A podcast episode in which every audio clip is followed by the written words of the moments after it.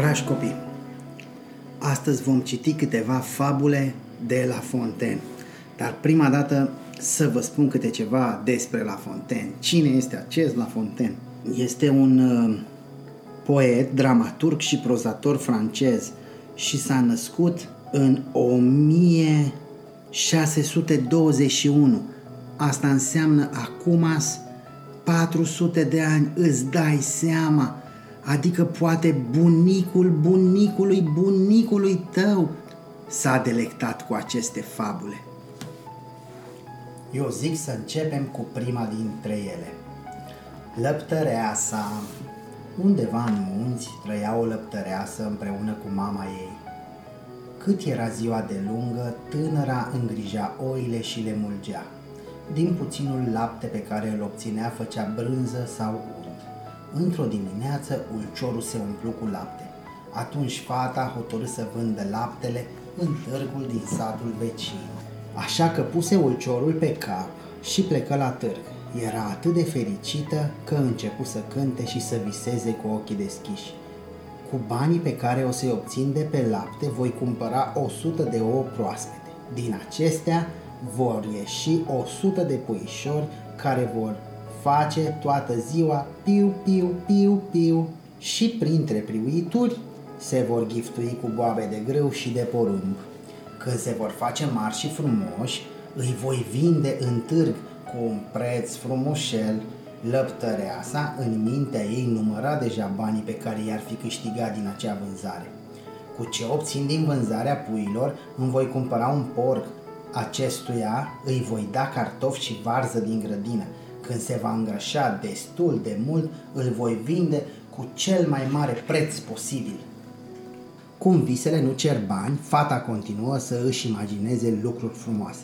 Cu banii de pe porc îmi voi lua un vițel și o vacă. Sunt sigură că voi avea cea mai bună lăptărie din munți. Deasupra porții voi atârna o tăbliță pe care voi scrie cel mai bun lapte de vacă și de oaie, brânză excelentă și unt proaspăt. Tânăra era atât de distrată încât nu observă piatra cea mare din mijlocul drumului. Astfel, ea se împiedică și căzu, iar ulciorul se făcu bucăți. Disperată, nu se mai oprea din plâns și striga Adio lapte, adio puișor și porc, adio vise frumoase, adio vițel și vacă, adio cea mai bună răptărie. Tristă și îngândurată, lăptăreasa se întoarse acasă. Când mama află cele întâmplate, își consolă fata și îi spuse De acum încolo nu uita sfatul meu. Pentru ca visele să se îndeplinească, deschide bine ochii și nu te grăbi.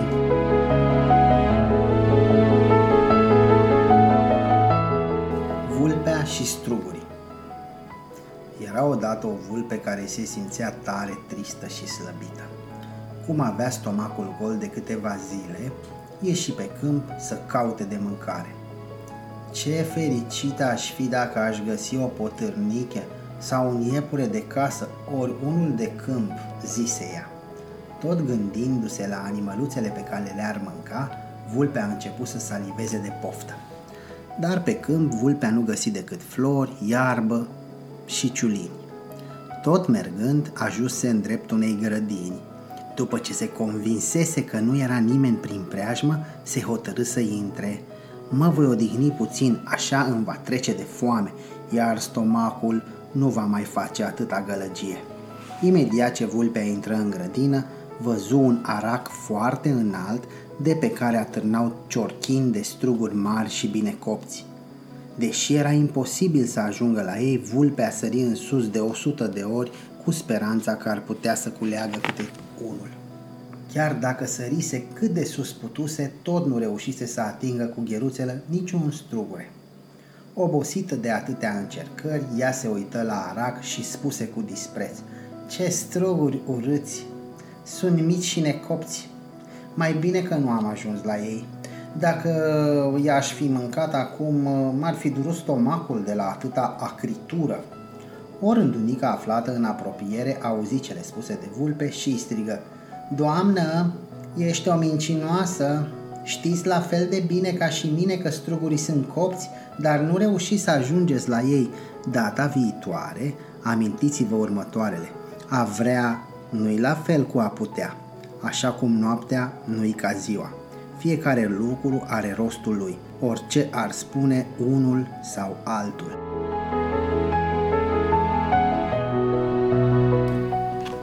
Lupul și câinele slab Aceasta este povestea unui lup bătrân și destul de bolnav. Abia avea forță să meargă, dar rămite să mai urmărească vreun animal. Cum nu mai vânase nimic de multă vreme, era mor de foame. În nopțile de iarnă, urletul său îi îngrozea pe toți. Într-o zi se hotărâ să iasă din pădure și să se ducă în cel mai apropiat sat. La căderea serii, lupul porni la drum. Imediat ce ajunse la prima casă, el se opri. Acolo văzu ceva ce semăna cu o bucată de carne. Era și legată de o frânghie. De fapt, era un câine slab și flămând care văzându-l pe lup încercă să-și salveze pielea. Domnule lup, apropie-te și privește-mă bine. Lupul se apropie și văzu că acel câine seamănă cu un sac de oase. Micuțul continuă. După cum vezi, sunt foarte slab și adăugă imediat. Dacă vrei să mă mănânci, nu vei putea decât să-mi rozi oasele. Dacă mai aștepți câteva zile, te asigur că mă voi îngrășa. Nu te cred, îl întrerupse lupul. Nu vreau decât să mănânc și nu mă interesează câtă carne vei avea mai târziu. Lupul deschise botul și arătă dinții. Deși mai avea puțini, aceștia erau ascuțiți și îl speriară pe câine. Domnule lup, ascultă-mă! Mâine se căsătorește fica stăpânului meu. Timp de o săptămână vor fi așezate mese îmbelșugate. Eu voi fi aici. Dacă aștepți șapte zile, îți vei înfige dinții în carne proaspătă și gustoasă. Chiar nu vrei să aștepți? De acord, spuse lupul, imaginându-și deja festinul de care va avea parte. Lupul se întoarse în pădure, iar câinele fu bucuros că scăpase de primeștie. Două săptămâni mai târziu, lupul veni din nou în sat. Imediat ce văzu câinele, nu mai putu de poftă. Te-ai ținut de cuvânt, vă că ești mai grăsuț și mai frumușel, spuse lupul. Eu sunt un câine care își respectă cuvântul dat, răspunse acesta serios. Dar înainte să mă mănânci, te rog să mă las să-mi iau rămas bun de la părinții mei. Sigur că da, du-te la ei, dar fi tare. Câinele lătră și în acel moment apărură doi buldogi, mult mai mari decât lupul și foarte furioși. Deși nu avea putere deloc, lupul o luă la fugă spre pădure și nu se opri până nu se văzu scăpat. Atunci și aminti ceva. Nu te baza pe ce ar putea să fie, profită de ceea ce este sigur.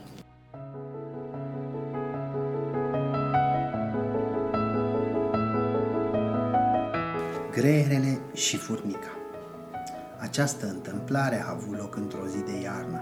Era așa de frig încât greierașul de la atât a tremurat, îi se încurcaseră antenele.